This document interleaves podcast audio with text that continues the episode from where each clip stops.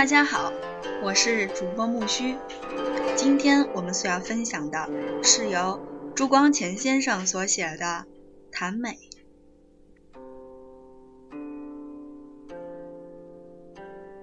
第十五章：慢慢走，欣赏啊，人生的艺术化。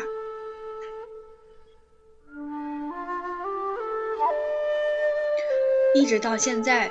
我们都是在讨论艺术的创造与欣赏。在收我的这一节中，我提议，嗯，略说说明艺术和人生的关系。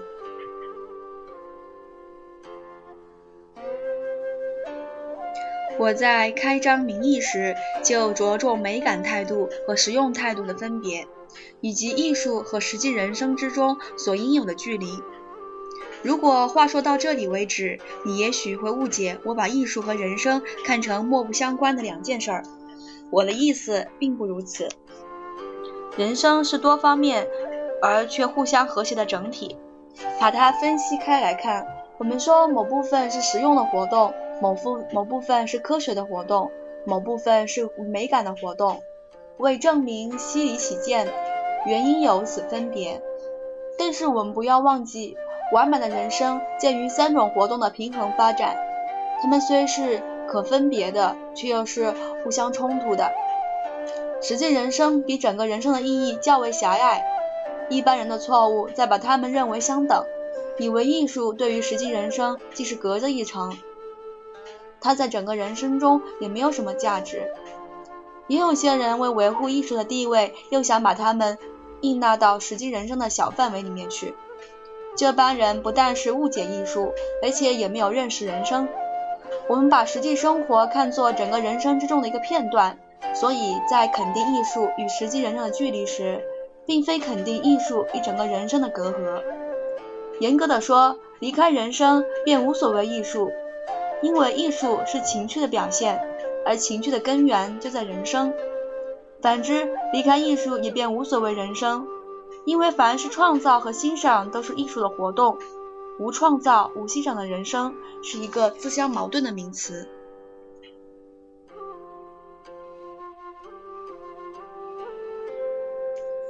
人生本来就是一种较广义的艺术，每个人的生命史就是他自己的作品，这种作品可以是艺术的，也可以不是艺术的，正犹如同一种顽石。这个人能把它雕成一座伟大的雕像，而另一个人却不能使他成器，分别全在性分和修养。知道生活的人就是艺术家，他的生活就是艺术作品。过一世生活，好比做一篇文章，完美的生活都有上品文章所应有的美点。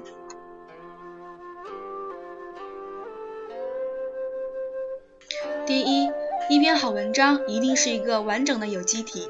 其中全体与部分都息息相关，不能稍有移动或增减。一字一句之中都可以见出全篇精神的专贯注。比如陶渊明的饮酒诗本是“采菊东篱下，悠然见南山”，后人把“见”字误认为“望”字，原文的自然与物相遇相得的神情便完全丧失。这种艺术的完整性在生活中叫做人格。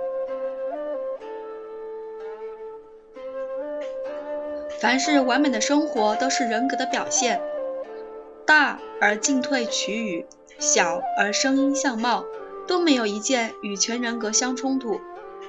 不肯为五斗米折腰的，像乡里小儿，是陶渊明的生命史中所应有的一段文章。如果他错过这一小节，便失其为陶渊明。夏玉不肯逃脱，临行时还叮嘱夫妇邻人还一只鸡的债。是苏格拉底生命史中所应有的一段文章，否则他便失其为苏格拉底。这种生命史才可以使人把它当做一幅图画去精赞，它就是一种艺术的杰作。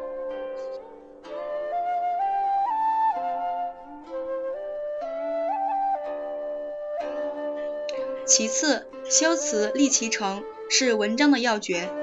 一首诗或是一篇美文，一定是质性深沉的流露。存于中，然后行于外，不容有丝毫假借。情趣本来是物我交感共鸣的结果，景物变动不居，情趣疑似生生不息。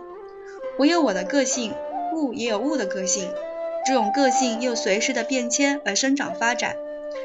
每人在某一时所见到的景物和某种景物在某一时所引起的情趣，都有它的特殊性，断不容与另一人在另一时会所见到的景物和另一景物在另一时所引起的情趣完全不同。谬理之差微妙所在，在这种生生不息的情趣中，我们可以见出生命的创化。把这种生命流露于语言文字，就是好文章。把它流露于言行风采，就是美满的生命史。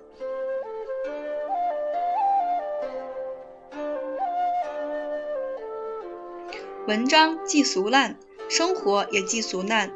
俗烂就是自己没有本色而偷袭别人的成规旧矩。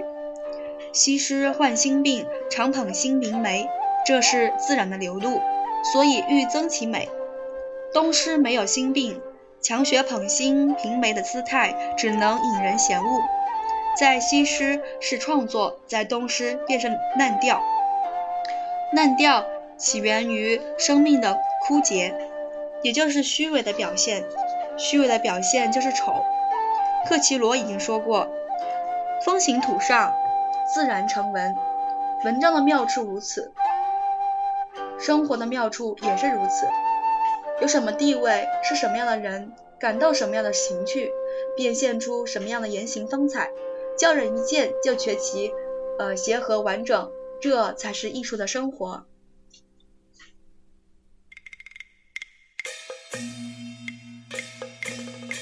俗话说得好，唯大英雄能本色。所谓艺术的生活，就是本色的生活。世间有两种人的生活最不艺术。一种是俗人，一种是伪君子。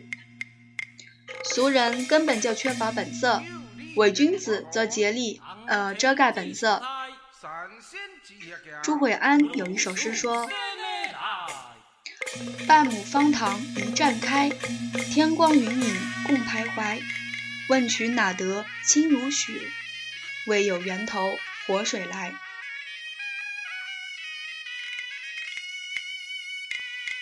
艺术的生活就是有源头活水的生活。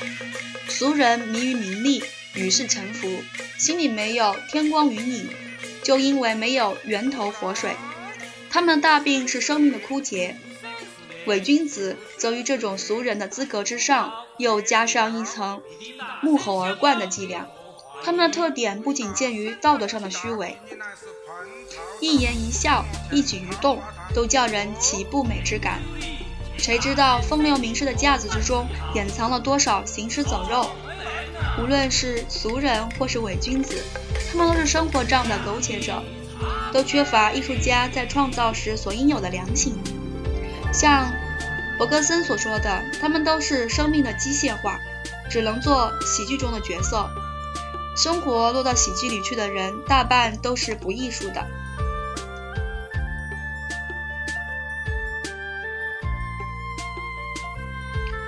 艺术的创造之中都必有欣赏，生活也是如此。一般人对于一种言行，常欢喜说它好看不好看，这已有几分拿艺术欣赏的标准去估量它。但是，一般人大半不能彻底，不能拿一言一笑、一举一动拿在全部生命史里去看。他们的人格观念太淡薄，所谓好看不好看，往往只是敷衍面子。善于生活者则。彻底认真，不让一尘一界妨碍整个生命的和谐。一般人常以为艺术家是一般最随便的人，其实，在艺术范围之内，艺术家是最严肃不过的。在锻炼作品时，常呕心呕肝，一笔一画也不肯苟且。王清工作《春风又绿江南岸》一句诗时，原来“绿”字是“道”字，后来由“道”字改为“过”字。由过字再改为入字，由入字改为满字，改了十几次之后才定为绿字。只此一端，可以见出艺术家的严肃了。善于生活者对于生活也是这样认真。曾子临死时，记得床上的旗子是记录的，一定要叫人把它换过才瞑目。吴季札心里已经暗许赠剑给徐君，没有实行，徐君就已死去。他很郑重地把剑挂在徐君墓旁的树上，以见忠心契合、死呃死生不渝的风仪。像这样的言行，看似虽是小节，却善于生活者却不肯轻易放过。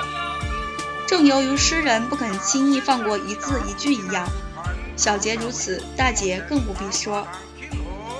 董狐宁愿断头，不愿掩盖事实；以其饿死，不愿降周。这种风度是道德的，也是艺术的。我们主张人生的艺术化，这是主张对人生的严肃主义。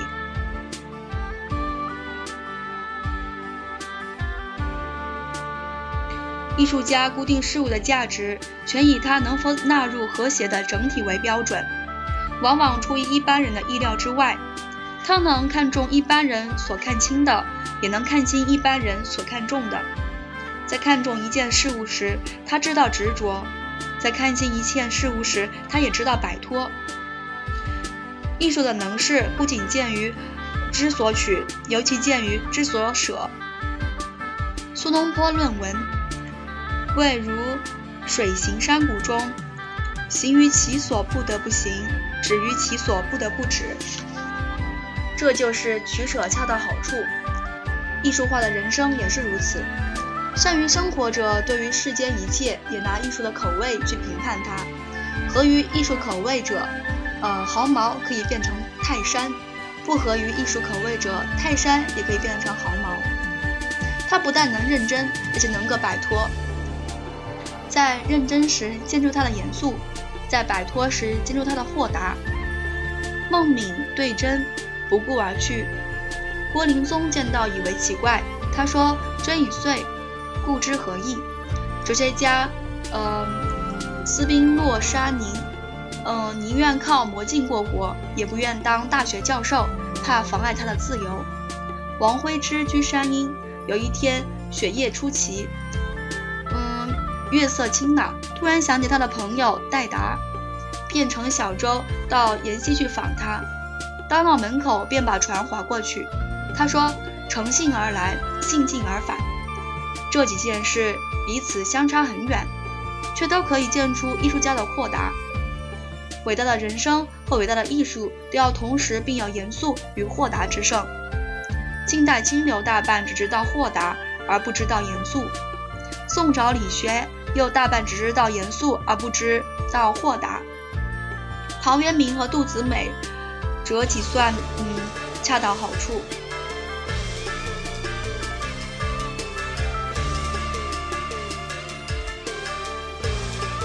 一篇生命史就是一部作品。从伦理的观点看，它有善恶的分别；从艺术的观点看，它与美丑的观分别。善恶与美丑的关系究竟如何呢？就狭义说，伦理的质价值是实用的，美感的价值是超实用的。伦理的活动都是有所为而为，美感的活动则是无所为而为。比如仁义忠信等等都是善，问他们何以为善，我们不不得不呃着眼到人群的幸福。美所以之所以为美。则全在美的形象本身，不在于它对人群的效用。这并不是说它对于人群没有效用。假如世界上只有一个人，他就不能有道德的活动，因为有父子才有慈孝可信，有朋友才有信义可言。但是这个想象的孤零零的人还可以有艺术的活动，他还可以欣赏他所居住的世界，他可以创造作品。善有所耐而美无所耐。善的价值是外在的，美的价值是内在的。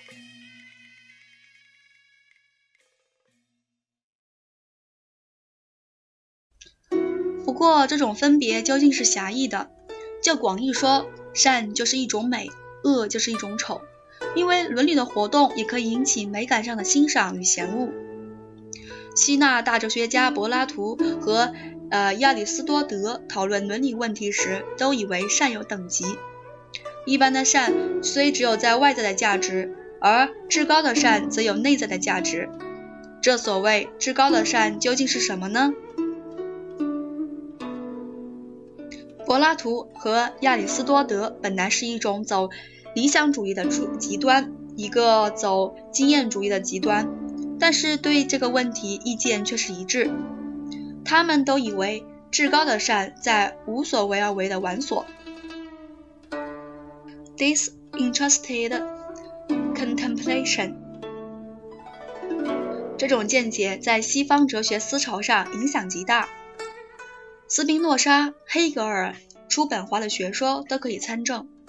从此可知，西方哲人心中的至高的善还是一种美，最高的伦理活动还是一种艺术的活动呢。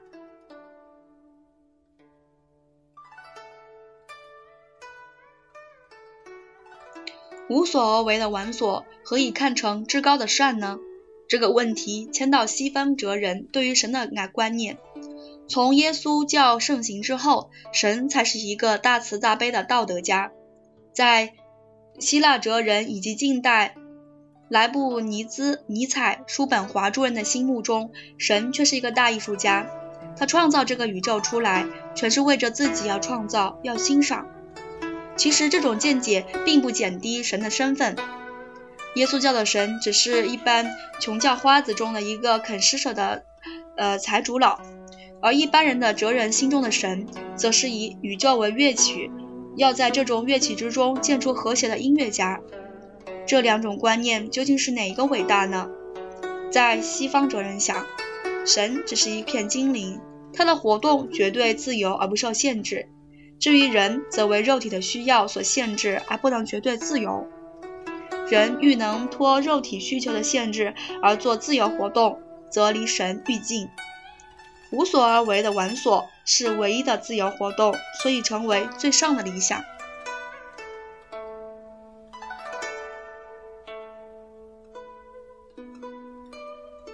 这番话似乎有些玄妙，在这里本来不应说及。不过，无论你相信不相信，有许多思想却值得当做一个意象悬在心眼前来玩味玩味。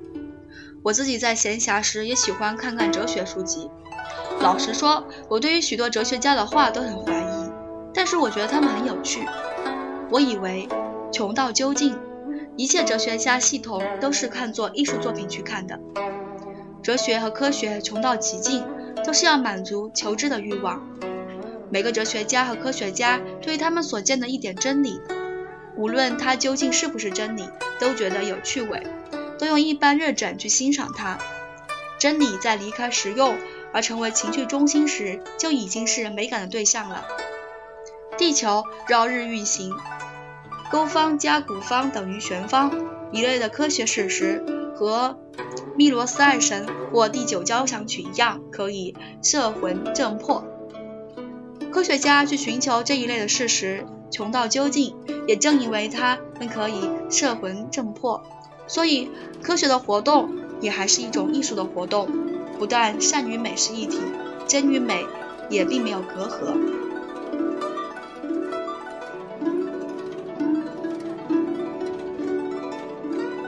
艺术是情趣的活动，艺术的活动也就是情趣丰富的生活。人可以分为两种。一种是情趣丰富的，对于许多事物都觉得有趣味，而且到处寻求享受这种趣味；一种是情趣枯竭的，对于许多事物都觉得没有趣味，也不去寻找趣味，只终日拼命在和神主一块争温饱。后者是俗人，前者就是艺术家。情趣愈丰富，生活也就愈美满。所谓人生的艺术化，就是人生的艺术化。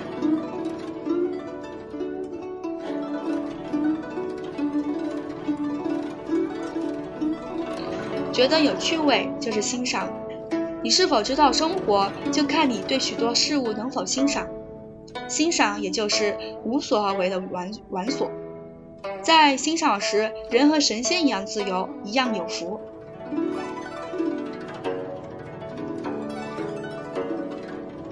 阿尔卑斯山山谷有一条大汽车路，两旁景物极美。路上插着一个标语劝，呃，标语牌劝告游人说。慢慢走，欣赏啊！许多人在这车如呃流水马龙的世界过活，恰如在阿尔卑斯山山谷乘汽车兜风，匆匆忙忙的疾呃疾驰而过，无暇一回首，嗯流连风景。于是，这种丰富华颠的世界变成了一个了无生趣的囚牢。这是一件多么可惋惜的事啊！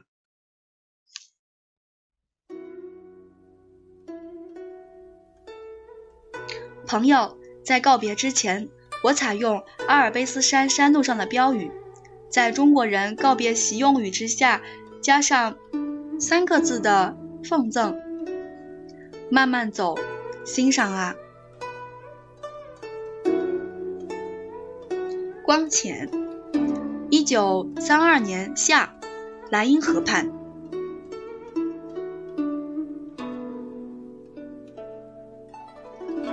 第十五章，慢慢走，欣赏啊，人生的艺术画，就播讲在这儿了。由朱光潜先生所写的《谈美》，所有的第十五个篇章，今天就已经全部结束了。感谢大家一路的陪伴。接下来我们所要分享的将会是附录《近代实验美学》。我是主播木须，期待更新哦，谢谢。